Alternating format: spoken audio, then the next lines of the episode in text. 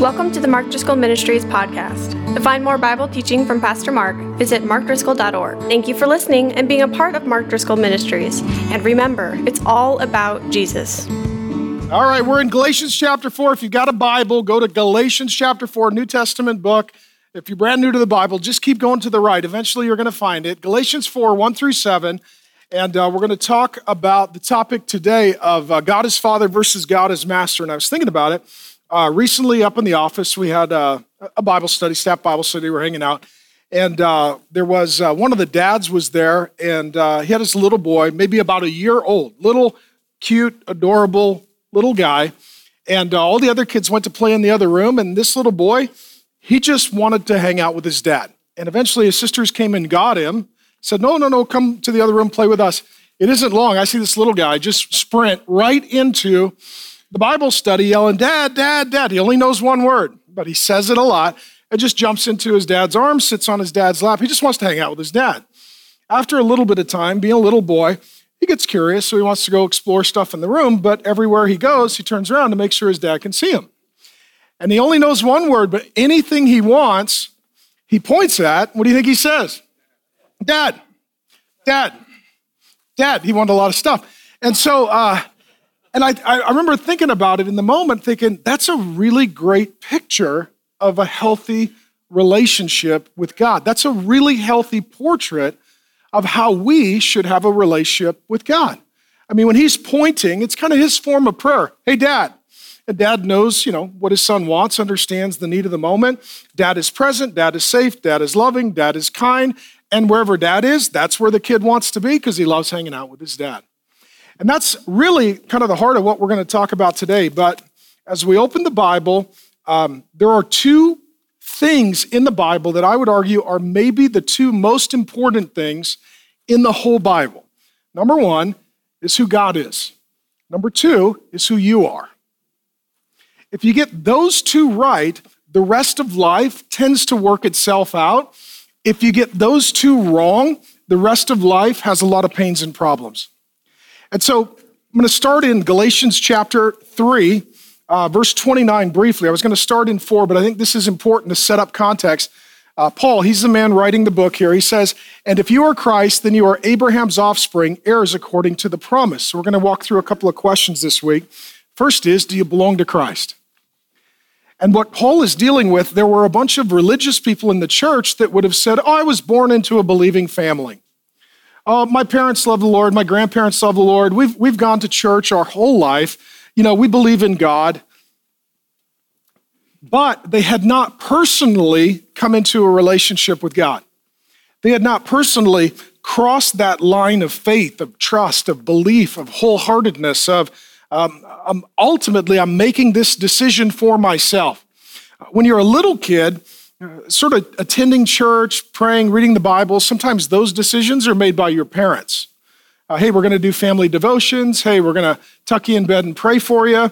Uh, hey, uh, we're going to church on Sunday. As you get older, um, your faith has to become your own. It's like when you're a kid, you, you can sort of, for a little while, borrow your parents' faith until you get your own. But at some point, you have to get your own. And what these people had is they had some parents or relatives that had faith and did have a relationship with God, but many of these people did not.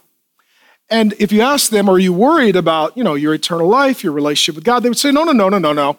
We come from a good family. I come from a believing family. Um, I'm, I'm, sure that we're fine. And here he is saying, um, you, you only, you only need to focus on if you are Christ. Because what they were pointing to was their ancestors and their family history. How many of you grew up in a devoutly religious home where people had deep seated beliefs and convictions? Um, I, I did. I grew up in a home where when my grandfather died, my great grandmother joined a lay order of Catholic nuns and became a nun. So we were Irish Catholic, very devout Irish Catholic. My mom was a believer. My mom loved the Lord. I did not. When I first met my wife, Grace, she asked, uh, Are you a Christian? And I said, Yeah because I, I, I, you know, my family goes to church, and uh, you know, I've gone a few times, you know, recently, and you know, like like once every if somebody died or had a wedding, uh, I would go, probably just for the cake. But you know, I, I wasn't really I wasn't really going to church. I wasn't reading the Bible. I wasn't praying. I didn't have a relationship with God, but I wasn't worried about it because I assumed that our whole family was okay. And, and then I realized in college no, no, no. The line into heaven is single file. There's no, there's no group that makes it into heaven. The line is single file. Now, my mom knew and loved Jesus. Uh, my grandma knew and loved Jesus. I did not know and love Jesus. So I had to understand what it meant to become a Christian.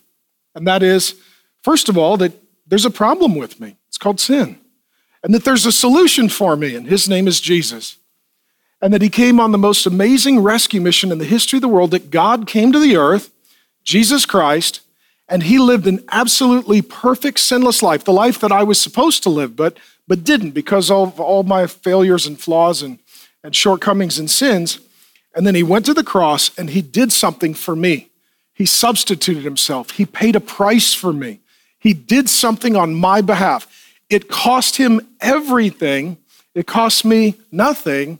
He takes care of my biggest problem, and that is my sin problem, which separates me from God and then has me sentenced toward an eternal death.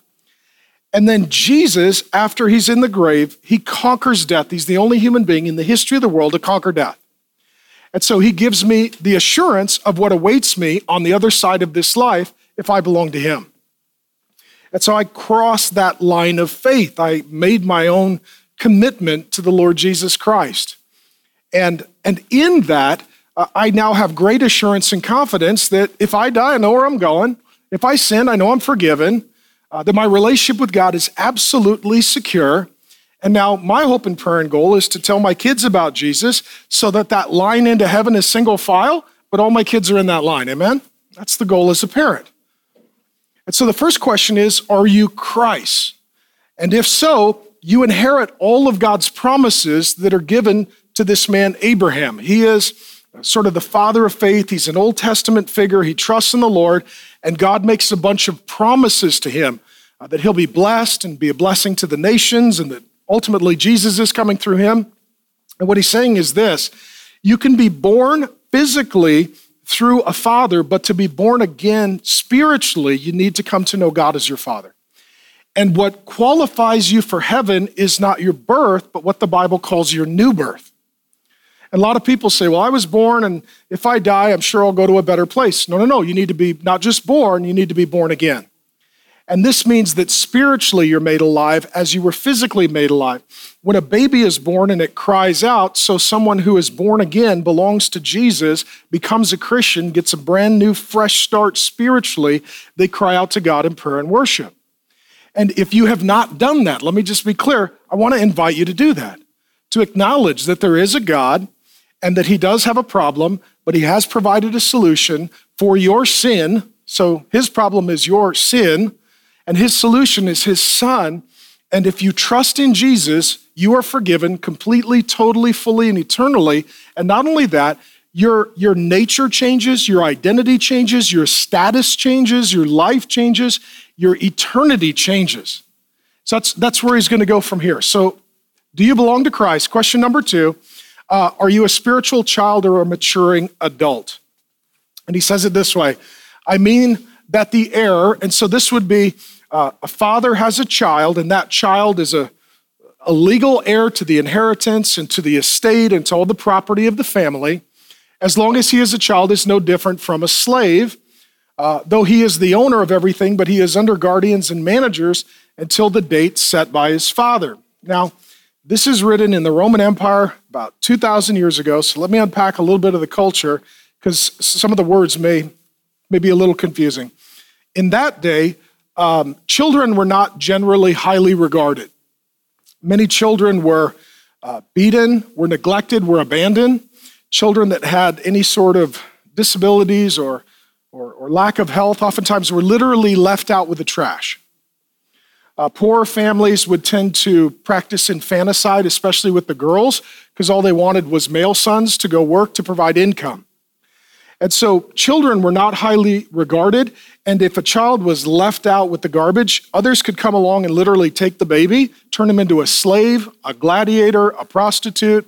Uh, there wasn't such a thing as a social safety net, there weren't the kind of legal protections that we have for children today, that ultimately the father owned the child like a piece of property. And so you could do to the child whatever you wanted, and there was no legal recourse. And the infant mortality rate was incredibly high. Half of the kids died by age five, and uh, they would not oftentimes name the child until they had lived for at least a week because so many kids died so early and young. And so ultimately, in that world, the quality of your life was utterly dependent on the character of your father. So the quality of your life was ultimately dependent on the character of your father. If you had, you know, a dad who hated you, you could get put out with the trash. If you had a dad who got angry with you, he had the legal right to kill you or beat you or abuse you or harm you. Uh, if you had a dad who got sick of you, he could literally sell you as property to someone else. And so, in that world, being a child really, really, really was either horrific or wonderful, depending upon who your dad was. And what I want to tell you is nothing's changed. Insofar as the quality of a child's life is largely contingent upon the character of the father. That the father decides who the mother will be, that the father decides where the child will live, the father decides what the child will eat, the father decides whether or not the father will be involved in the life of the child. And so, what he's talking about here is he's using this analogy of how God adopts us and becomes our father. But you need to know that a lot of the people that he's writing to in this church, they were abandoned. They were literally cast aside. Many of them were slaves. Uh, early Christianity was very popular among the poor and the marginalized and the women and the outcasts because in the church they were given a lot more dignity than they did in the society. And in a culture where a lot of the people were rejected, they were cast aside, they were tossed out, their dads disowned them, they were even sold as property. To hear that there was a father who loved them, a father who was safe, a father who was kind, a father who was generous, a father who would only do good to them eternally, and that this father had a house called heaven, and this father has an inheritance, that he's going to share with all of his kids. Well, these people who were dejected and rejected, they were outcast and ostracized. They were, tell me about this God. Right? We didn't know there was a God like that. And if there was a God like that, we didn't think he'd pick people like us. How many of you kind of feel that way? You're like, I can't believe Jesus picked me, right? I, nobody's ever picked me. I, every, I spent recess my whole life not getting picked. And Jesus picked me. God picked me. God picked me to be his kid. So there's this sense of awe and wonder and, and amazement among these people. And what he's saying is when a, when a child has a father and a good father who loves them, they're an heir, meaning one day they're going to get the whole estate, right? They're going to get the business, the land, whatever wealth may have accrued in the portfolio. But as long as they're different, as long as they're little, they, they, they have the same level of freedom as a slave. Meaning what? They don't. Kids can't do what they want, they have to do what they're told. That's like a slave. Though a, a kid owns everything, they're not allowed to sell it, amen? Because they're not of age yet. So it is with a, a slave, they don't own anything. And what he says is, as a child is being raised, um, he's under guardians, managers, and we have that today. We call them coaches, teachers, uh, we call them mentors, we'll call them youth pastors, right? What he's saying is there are people that help raise the child, and ultimately the goal is to get the child to be mature enough to make their own decisions. So, how many of you have got kids that are in launch phase? You know what I'm talking about? What's launch phase? With the kids. Raise a kid to launch. What's that mean? Yeah, get them off the payroll. That's the objective, right? That's the objective, right? You've been on the payroll.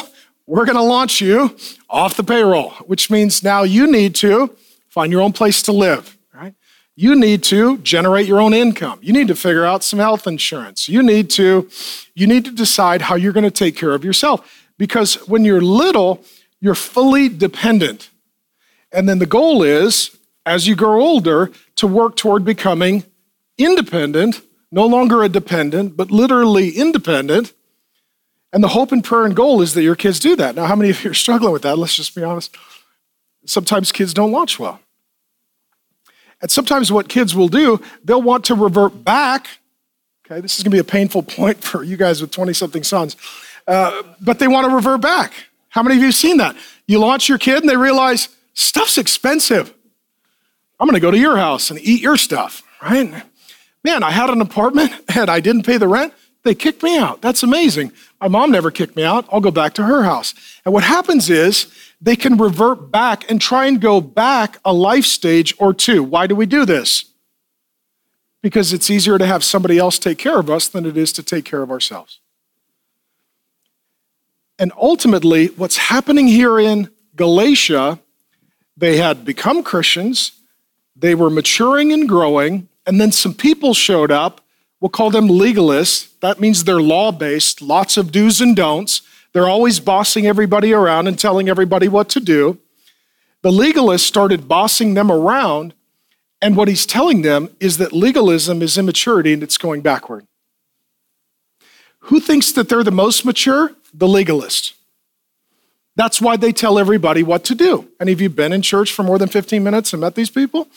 They tell every, you're wrong, you're wrong, you're wrong. I'll tell you how to do it. This is how you do it. You do it like they're telling everybody what to do. And they're not necessarily teaching God's word, they're just making lots of rules and commands and demands. And it looks like those are the mature people because they're, they're bossy.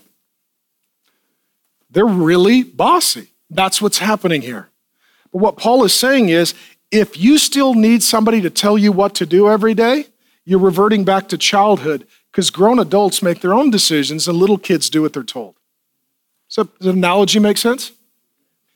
So, some of you say, well, how do I make decisions? Well, as you mature, you read, you read and learn the Word of God, you're filled with the Spirit of God, you're surrounded by the people of God, you could start to make your own decisions. You don't need everybody to tell you what to do all the time because you've got the Word of God and the Spirit of God and the people of God, and you'll be able to be a person who makes their own decisions. So some of you are newer Christians, some of you maybe are coming back to Christ after a season of rebellion, and your thought is, well, I need to be serious about my faith, so I'm going to find the people who are the most intense, rule bearing, you know, and just law keeping, and just going to tell me exactly what to do, and then that'll mature me. Does it? No. That's why at some point, you know, when you're raising kids, you go from, okay, here's what you're going to do, to someday it's like, Okay, let me now ask you the question. What are you what are you going to do? Because at some point, if you're raising kids, you can't always be telling them what to do. They need to figure out what they're going to do. And what he's saying is, is that this kind of legalism, it looks like it's maturity because they have all the answers, but it's actually immaturity because those are not God's answers. And it's trying to control people rather than allowing people to mature to have self control. And so the question for you would be Are you a spiritual child or maturing adult? Are you still waiting for everybody to tell you what to do? Or are you maturing to the place that you can make your own life and faith decisions? Uh, next question um, Do you see yourself as a slave or a son? For you, this is a significant, important, vital question. I told you two of the most important things you can learn in the Bible Who's God? Who am I? Here's what he says In the same way, Galatians 4 3 through 5, we also, when we were children, were enslaved to the elementary principles of the world. When we were kids, um, we did what we were told, and all the forces around us, they controlled us, and, and we were at their mercy. But when the fullness of time had come, that Jesus is coming at just the right time, and we don't know exactly why God picked the time that He did, but it was interesting because that's when you had the first road system that connected nations so the message of Jesus could spread. The fullness of time had come. God sent forth His Son. Notice the, the language here father son language. Born of a woman, that shows us that Jesus was fully man. He's fully God, fully man. Born of a woman, born under the law. So he's under the Old Testament. The Old Testament was God's law book for his people, and he was born under the law to redeem those who were under the law so that we might receive what? Adoption as sons. And what he's saying is this you're either a slave or a son. That's your identity. And your identity is one of two things it's either something you live for or it's something you live from. Okay? If you're a slave, you're always working so that you'll have approval. If you're a son, you don't work for approval, you work from approval. It's a completely different sense of identity. A slave is measured by how much they produce and perform, and a son is secure because of the love and devotion to the father. It's a very, very different kind of relationship. Let me just hit briefly on slavery. Slavery in the ancient world was quite different than today. It's a big, broad category. I made some notes. It was almost entirely, ra- uh, American slavery, rather, is almost entirely racial. It was a lifetime status as a master's property. If you had children, they were also made slaves in the property of the master. People were passed down as property along with livestock to future generations. Uh, this is the kind of thing that was done to Joseph in Egypt and Daniel in Babylon. And in 1 Timothy 1 9 to 10, we hear this. We know that the law is made not for the righteous, but for lawbreakers and rebels, the ungodly, sinful, the unholy, no, irreligious, for slave traders. So Paul lists slave trading, taking a free person, making them property for the rest of their life with all of their progeny. And he says that is evil. Okay, so slavery, as was practiced in America, is anti biblical, it's evil. Slavery in the Roman Empire was not exactly the same, and it was complicated. Ancient slavery was not mainly racial. All races had slaves, and all races were slaves. Uh, oftentimes, it was not a lifetime sentence, it was something that was lifted often around age 30 with an emancipation. Furthermore, um, sometimes slaves were people who had a debt to pay. And what we do today is we, we file bankruptcy. Well, they didn't have bankruptcy. So let's say you're buying a home or starting a business or you're taking a withdrawal. Part of the contract would be if I can't pay you back, I'm going to go work for you for X number of years to pay back the debt that I owe. So many of the people who were slaves, they were actually working off their debt. Other people volunteered because they liked the job or the master and it came with housing and food, and maybe they had a kind master and it was a better lifestyle. So there's lots of different dynamics that are at play. Some of them were sinful, some of them were not sinful. There was also slave trading that was included in it. Um, but when it comes to speaking here about uh, slaves, what's really awkward for us to consider lots of people in the church who heard this were still slaves. In fact, early church leaders oftentimes were slaves. And so this led to all kinds of dynamics because let's say you're a slave and you go to work, who's the boss? The master. Now, you and the master get saved, you meet Jesus, you become Christians, you both go to church. If the slave has better character, they become the pastor of the master. I just did hip hop. They became the pastor of the master, which all of a sudden is like, well, who's in charge? Because the kingdom of God values people very differently than the culture. And so um, there's, a, there's a, line in the New Testament, Philemon is a book, chapter 1, verse 16. Uh, he says uh, that there's this man, Onesimus, who was a slave and has become a Christian and perhaps now a leader in the church, and he wants Onesimus to be welcomed as a full status brother. Here's what's awesome in, in the family of God, there's no second class. It's all first class. And it doesn't matter how the world identifies you, all of your identity changes when God adopts you. It changes. And so, you know, I don't know what your family history was or what your work performance has been or your IQ or your appearance or your income. All of that is literally sort of set aside by God when He adopts you into His family and you become a Christian. You get a new father, you get a new family, you get a new identity. And that's what Paul is talking about that Jesus Christ has accomplished for us. Jesus is the Son of God, and he comes to make all of us sons of God. Sons of God. And when you hear this, because in our day, when we hear sons of God, immediately some people think, see, that's where the Bible is bigoted, it's discriminatory, it's anti woman. Actually, it's totally the opposite. In that culture, um, men could vote, not women. Men generally own property, not women. Men could testify in court, not women. Men would receive the family inheritance, not women. So if you were a son as opposed to a daughter, you were in a privileged position. And so when God says, You're all my sons, what he's saying is, the males and the females, the sons and the daughters, they all occupied that same privileged legal status. So this was actually bringing to women a much higher category of honor than the culture in which they lived. But that being said, I wanted to juxtapose these two slave versus son. Think about that. Do you primarily see yourself in relation to God as a slave? He's the master, I'm the slave. He, he's not very relational. He could be cruel, domineering, and overbearing. Sometimes he beats me, and my goal is just to not make the master angry. Right?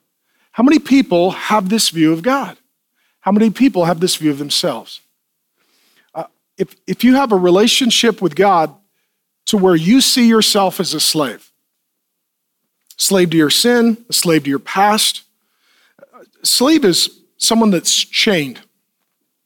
If you're chained to your past, if you're chained to someone else's opinion of you, uh, if you're chained to your family, if you're chained to your failure, you're a slave. And it leads to a very controlling relationship with God. You feel like God's entire mission is to control you like a, like a marionette.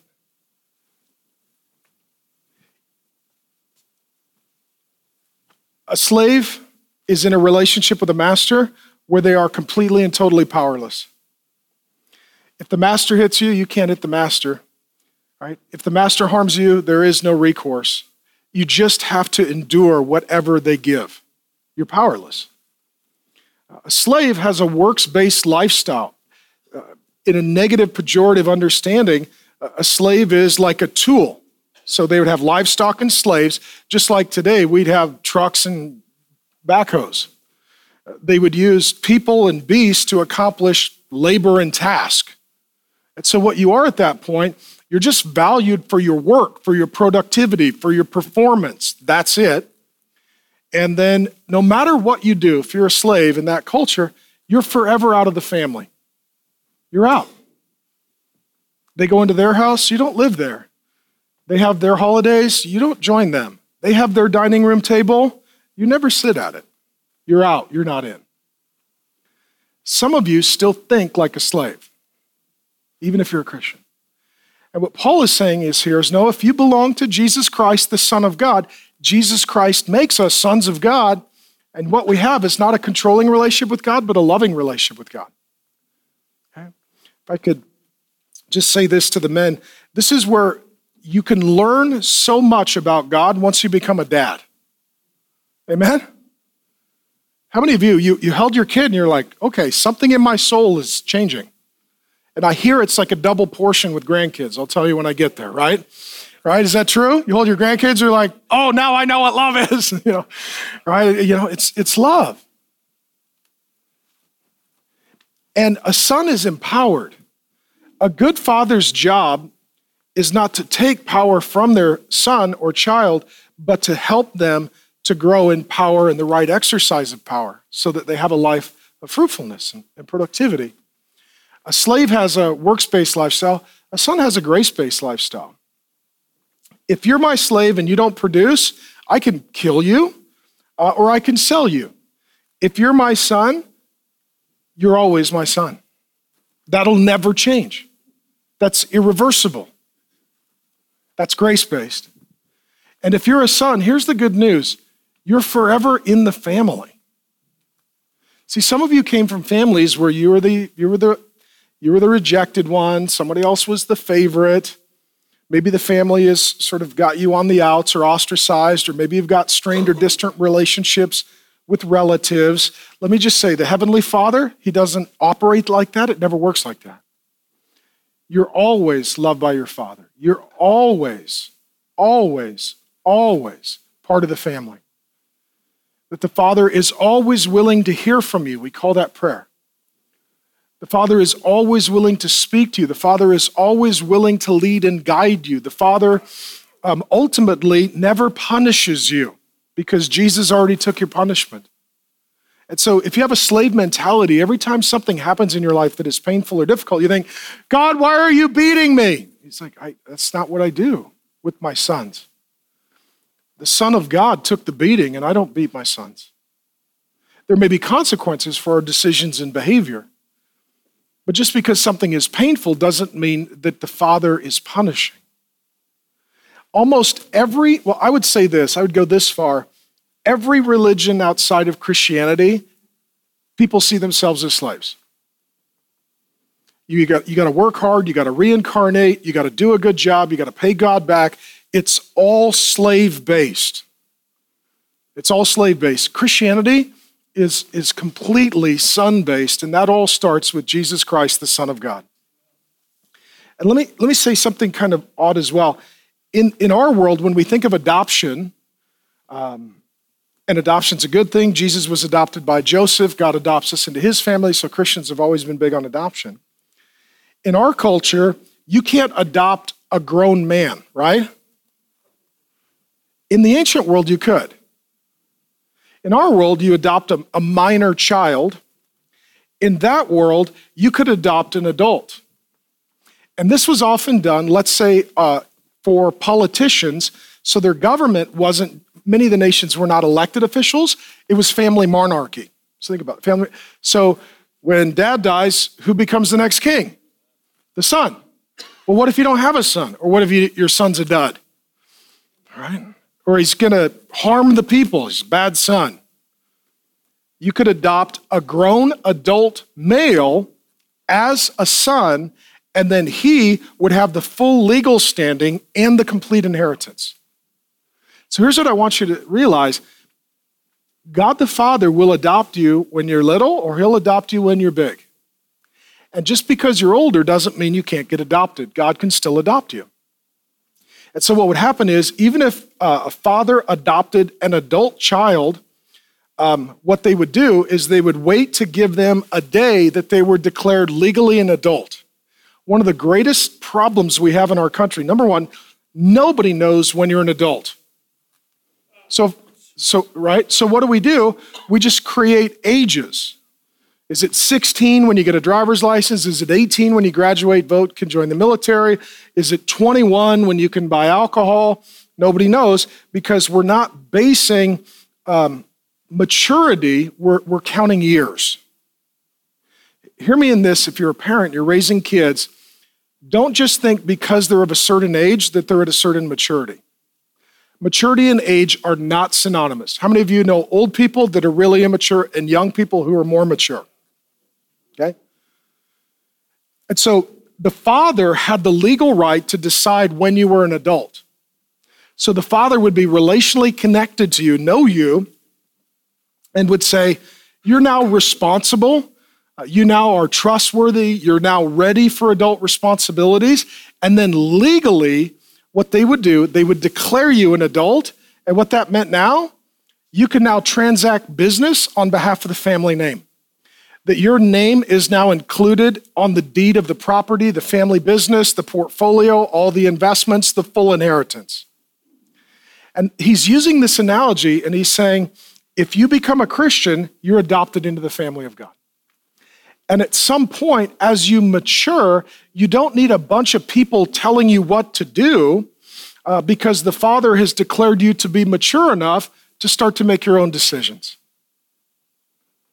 And and let me, let me say this as well. You probably don't believe this. Why? Why is it so hard to believe that Jesus is the Son of God and He made me a Son of God? Why is it so hard to believe that? Permission to speak freely. Don't deserve it. You know what? Because slaves earn, right? And sons earn what Jesus earned. So you're right, we don't deserve it. The Son of God took care of all of the sons of God. It's, it's grace. We struggle with that. Or we know that we're saved by grace and then we sin and we feel like, gosh, you know, I'm acting like I used to act, that might mean that I'm not who God says I am. This is where I think that most Christians truly don't 100% from the soul, bottom line, believe this. And as a result, um, bossy, older, legalistic um, people who want to turn the relationship with God into a slave relationship come along and they start telling you what to do, and you start doing that because you're more familiar with being a slave than a son. And the later you get saved in life, you've got a lot of slave years, right? Just just getting beat down, told what to do at work by the boss, having performance based relationships, people leaving you, even marriage covenants being abandoned and betrayed. And you're just like, look, every relationship I've had feels like a real slave beatdown. This is a unique relationship. This is a God given relationship. And let me just tell you this this is who you are, whether or not you feel like it, because it's who God the Father says you are. So you receive that. I want this to be an encouragement to your soul. I'm a son. Not only a son, he's going to tell us in a moment, an heir. That means that the, the, I am now part of the family, right? I'm in, I'm not out. I'm accepted, not rejected. I'm blessed, not cursed. Like, I'm in. And some of you have this slave mentality, and it comes to something called an orphan mentality, where Jesus says, I do not leave you as orphans. And you just, you never feel like you're in. You always feel like you're out. Let me tell you this if you belong to Jesus, you're in. You're in. You can get over your insecurity, get over your past, get over your failure, and just move forward toward maturity. And that's ultimately God's intention for each of you. So then the next thing is do you see God as father or master? This is where he's going to go. Do you relate to God as master or father? Galatians 4 6 through 7. Because you, what? Are sons. What he's not saying is, if you will do this, then you can be a son. And he doesn't say you used to be a son. And he doesn't ask, Do you feel like a son? First thing he tells you is, You are a son.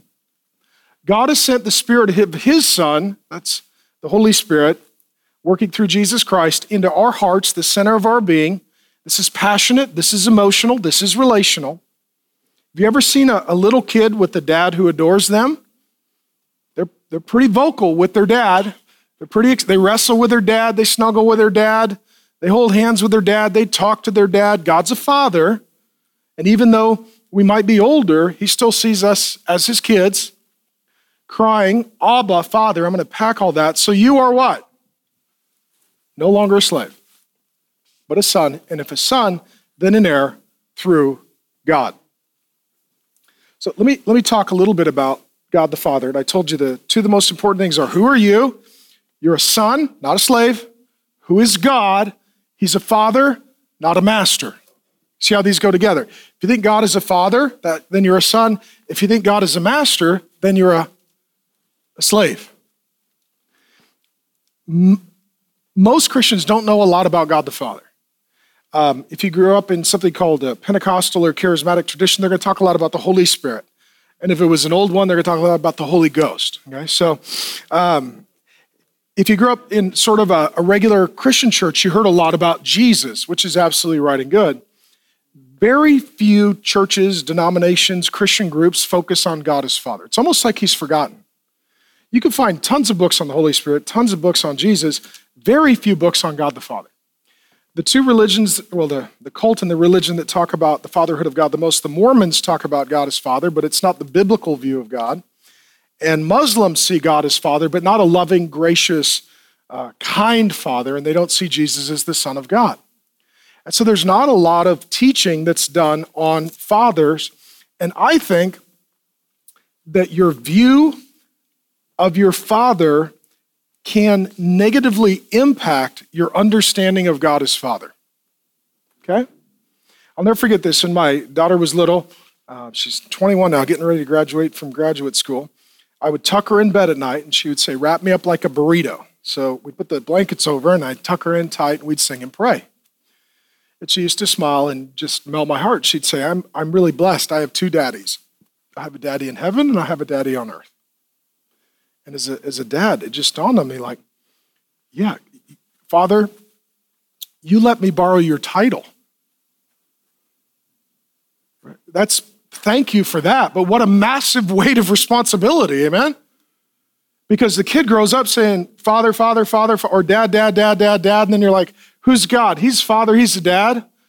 Well, if, if you had a dad that was a real bad dad, that's going to be a real bad word. And so I think most of the philosophical, ideological, spiritual views of God are based upon someone having a negative experience with a earthly father and projecting that onto a heavenly father. I'll give you some examples. Um, atheism is I have no father, I'm fatherless. Agnosticism is I have a father, but he left a long time ago. He lives far away. I've never met him. I don't care to. Um, I'm not looking for him. That's agnosticism. I don't know who he is, and I'm not looking for him. Deism is I do have a dad, but he's non relational. He's not involved in my life. I'm kind of on my own. He doesn't really show up. Um, there is a theology called Arminianism, and that is basically God's a permissive parent, lets me make my own decisions, doesn't tell me what to do. Liberal or progressive Christianity tends to say that uh, God is a father who really has no rules. Uh, he's more like a permissive big brother, big sister. He lets you do whatever you want, and he actually participates and he has no judgment on your behavior. Uh, there's something called reform theology that I would more ascribe to, but their view of God is that he's far away, he's not very relational, he can get angry, you don't want to make him mad, sometimes he can get pretty harsh. Okay? And, and, and so each of you comes into, and then I would add one more sort of feminist theology says, you know what? Let's just be raised by a single mother. Let's call God mom. Okay? And I think the key to your identity is knowing who your father is. And isn't it true that this is true physically as well as spiritually? How many people, they don't know their dad and they grow up and they do all their genealogical work to figure out who their dad is and who their family is? There's something in us that wants to know who's my dad, you know, who's my father, who's my family, where do I come from, who am I? That is ultimately a longing that can only be met by a relationship with God as Father. And, and as you come into that relationship with God as Father, it gives you the correct perspective of what a father is and does. And so my thought is always don't start with dads and then look up and say, God, you must be like that. Start with God, look down and say, men, we need to become like him by the grace of God. By the grace of God. And so let me tell you a little bit about the fatherhood of God. If you read the Old Testament, it very, very, very, very, very rarely talks about God as Father. Doesn't say hardly anything. On a handful of occasions, double check my notes, um, about 15 times, the entire 39 books of the Old Testament uh, mention God as Father, and it's almost every single time talking about a whole nation like Israel, that God was the Father over the nation. Nothing personal, nothing warm. Nothing like, that's my dad. That's my dad. You ever met that kid? They're like, that's my dad. Well, God's your dad.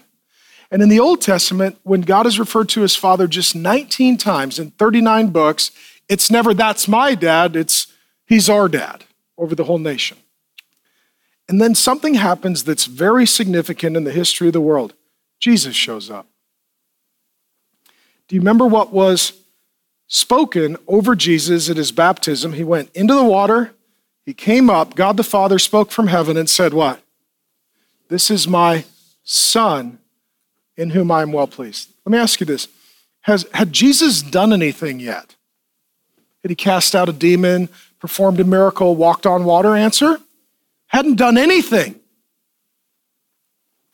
Your identity is not based on your performance. God loves you before you do anything good, and God loves you in spite of doing anything bad. That's amazing, right? How many of you don't have any other relationship like that? How many of you are like, I gotta get my boss to listen to this? This would be amazing. Right? My performance review would be so much better if they were grace based. Jesus is called by the Father the Son of God. Here's what you need to know if you are in Christ, that's your position. If the Son of God is your Savior and you've adopted, God has adopted you into the family and you are a son of God, here's what I want you to know you are in the position as a son of God, as the Son of God. What that means is that if you are a son of God, God speaks over your life and your destiny and says, This is my, this is my son. This is my son. Some of you have been rejected by your fathers, and this is how you get healed from that. You say, Well, I have a father who didn't reject me, he adopted me. And he, he chose me and he loved me, and he actually speaks over me and says, That's my kid. I love them. And so, from that point where Jesus is revealed as the Son of God at his baptism, what do you think of all the titles for God in the Bible? And there's a lot of them. What do you think Jesus' favorite title was for God? Father. Just in Matthew, Mark, Luke, the first three Gospels of the four, I looked it up. He refers to God as Father about 165 times. Let me ask you this How many of you have got a little kid, and how often do they say dad or mom? A lot, right? A lot. They need something, they call out. Right? They want something, they call out. They get hurt, they call out. They're, and just to make sure you're there, they call out just to make sure you yell back and you're nearby. Jesus is always talking to and talking about God as Father. You know what that is? Warm, intimate, personal relationship.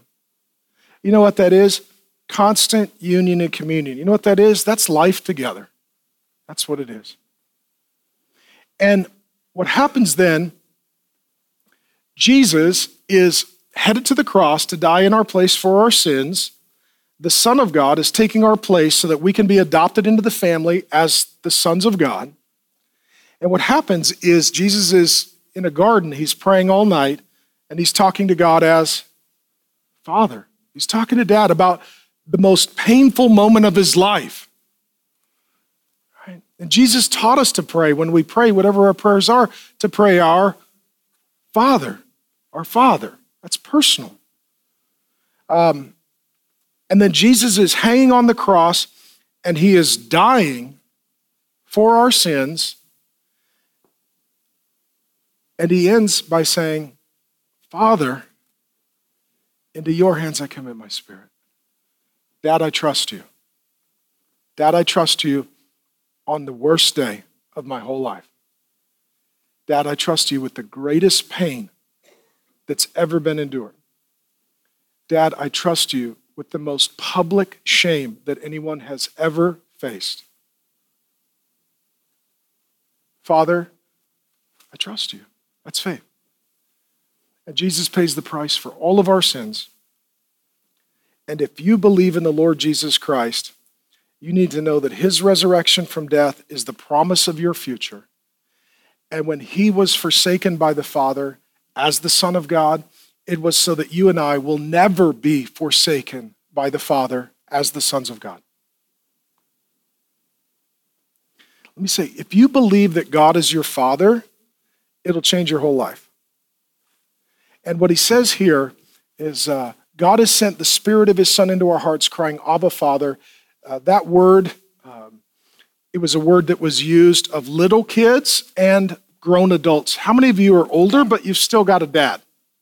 Okay. I, I talked to my dad this week. He turned 70 here recently.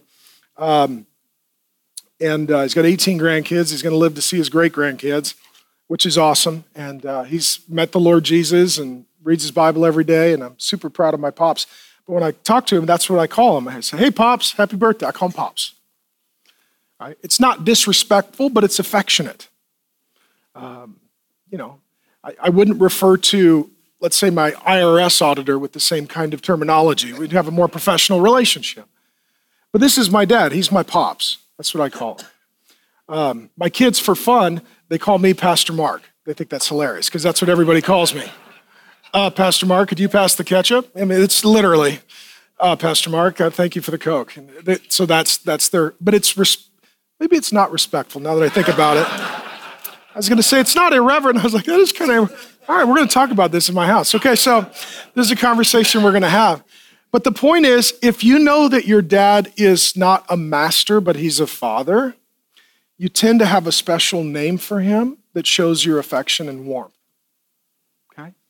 We only, sociologists will tell you, we only nickname the people we love the most and the people we hate the most. True? Just don't say them because they're naughty words. But how many of you have a few nicknames for a few people? Right? And some of them you're like, that's amazing. Others are like, that's horrifying.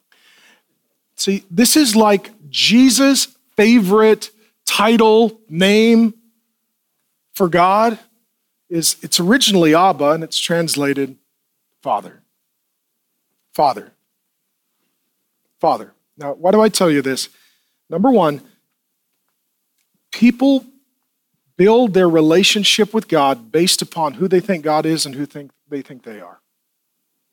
How many of you, honestly, maybe in your past, maybe in your present, or to some degree, if you were honest, you saw God or see God as master and yourself as slave, employee. How many of you, let's just be honest, right? And how many of you, you're willing to really say, okay, I, I need to get to know God as Father and myself as Son. If I know Him as Father and me as Son, that's very different than master and slave. Masters don't have warm nicknames uh, that are given them by their slaves. Fathers have warm nicknames that are given them by their sons. This is Jesus' fond word for the Father, and Jesus lived his life by the power of the Holy Spirit.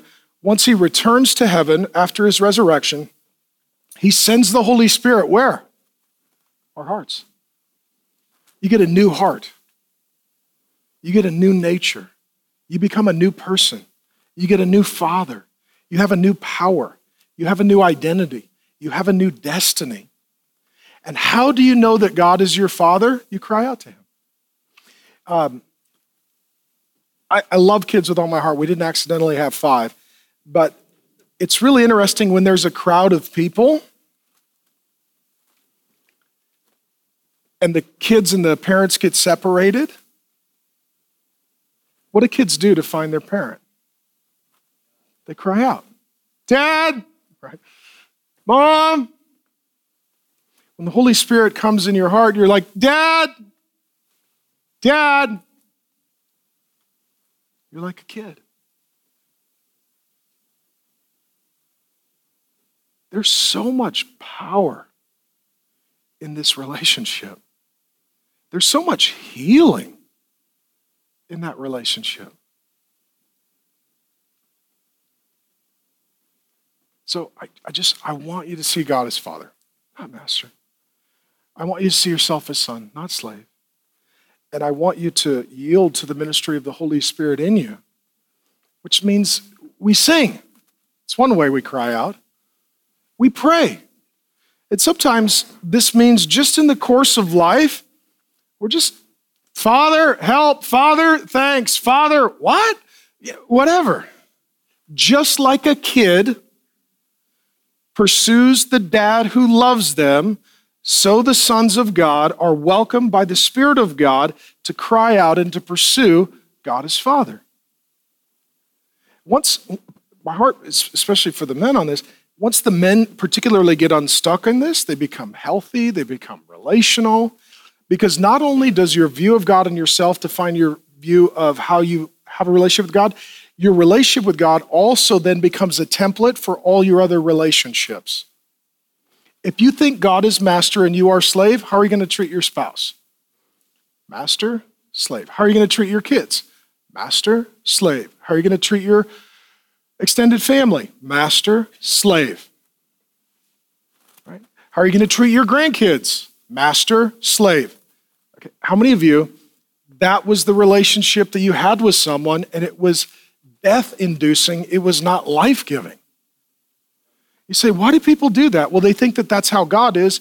And if you want to be godly, you need to be like God. The problem is, that's not what God's like. So that's not godly. That's a counterfeit. And I've told you in the series, God creates Satan counterfeits. God, God creates a relationship where he's your father and you're a son. Satan counterfeits where he tries you to believe this demonic myth that God is a master and you're a slave. That's demonic. It's a counterfeit. So I'll close with this. God is master versus God is father. Um, if God is master, a master uses you. A father blesses you.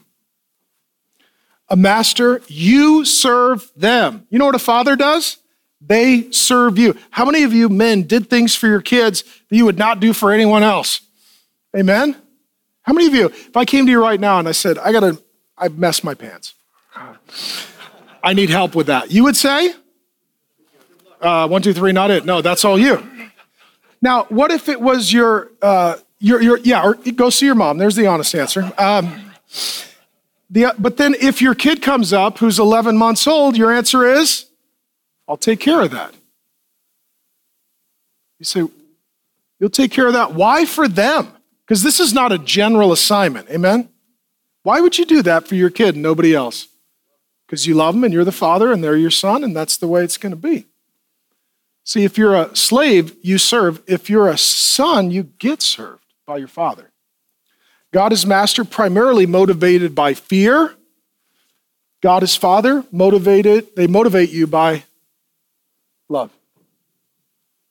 Love. Let me tell you this people do more for love than they do for fear. Fear will get people a little ways down the road toward behavior, love will take them significantly further. How do I know that? Because God so loved the world that he sent his only son. Jesus went to the cross for love. He didn't go there out of fear, he went there out of love. And then what God as master does, it beats you down. God as father builds you up. And here's what's crazy if God is your master, you never have any portion in the family inheritance. If God is your father, you have a full inheritance. That was his uh, language here an heir. Okay, this isn't in my notes. I'll close with this and pray. Let me tell you a little. I, I just finished a book on spiritual warfare and be out this fall. Um, right now, um, just make it up as I go. Right now, the Bible says that as the children of God, we are seated a little lower than the angels. Okay? What's going to happen is uh, one day you're going to get your full inheritance. Right now, if you're a Christian, you have the Holy Spirit. Paul tells us in Ephesians that is the deposit guaranteeing our inheritance. That's the earnest money. That's the down payment. Okay? Uh, that's the percentage to secure the deal until it's closed. One day you're going to die. And then what's going to happen is this you're going to stand before God and He is going to finish this transformation and change process that He began in you the moment that He put the Holy Spirit in you. You, one day, like Jesus and with Jesus, you will see your body and soul rejoined. You're going to get out of the grave. How long are you going to live for? Forever. God's going to make a new heaven, new earth, new Jerusalem. God is going to create a perfect, pristine environment for you. You will never be sick again. You'll never be sad again. You'll never be scared again. You will never sin. You will never rebel. You will never regret any of the decisions that you make for all of your eternity into the future. Furthermore, the Bible says that as the Son of God, he is seated at the right hand of the Father on a throne. I can't, I can't get into all this, but trust me, it's in the scriptures. The Bible says to those who overcome, they also will sit on thrones. Do you know what happened in that day? If your dad was a king and he adopted you, guess what you got? A throne. So dad sat in his throne, you sat in your throne. Here's what I'm telling you God is a father, Jesus is the Son of God, the Father's got his throne, the Son's got his throne. But if you're the sons of God, what, what is waiting for you? A whole bunch of thrones. And what it says then is you're going to judge the angels. You're going to sit on thrones as the sons of God with the Son of God, and you're not going to be lower than the angels. You're going to judge the angels, which means Satan and demons and rebellious spirits and the cause of all the counterfeits are going to be brought to trial before the sons of God. And you're going to say, No, that's not my Father's will. No, that's not my Father's word. You rebelled against my Father's commands and you will rule and reign forever in the kingdom of God under the headship and leadership of its King, Jesus Christ, with everyone and everything subject to the fatherhood of God, which means that all of God's people for all of history are going to be a healthy, loving, safe, provided for, relational, reconciled family. That's, that's the inheritance. That's the inheritance, okay? And so I need you to not just look at your past where you were a slave to some sort of sin that robbed you of life as a master. I need you to look forward to Jesus and the kingdom of God and the full inheritance. And it, it just there's this line in scripture that the Holy Spirit just brought to mind. No eye has seen, no ear has heard, no mind has conceived of the things that God has planned for the children who love Him. Lord Jesus, thank you for this inexplicable gift.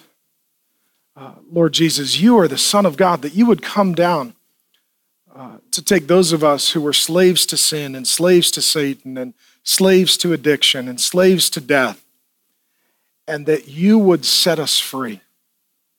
And not only that, that you would put us in a position to be adopted by the Father and to become the sons of God with an inheritance that awaits us that never ends, and a family that is healed and perfect and forgiven. Lord Jesus, we will not know sickness, we will not know poverty, we will not know war, we will not know danger. Our cars won't have airbags, our homes won't have locks, our soldiers won't have jobs, our police officers will never again report for duty. Lord Jesus, we so look forward to the full unveiling of your kingdom. In the meantime, I pray and invite you, Holy Spirit, to give us the faith to believe this truth. God is our Father if we believe in His Son. And furthermore, we are the sons of God because of Jesus Christ, our Savior and your Son. Help us, Holy Spirit, to just absolutely have this hardwire and rehardwire our understanding of who God is and who we are. In Jesus' good name, amen.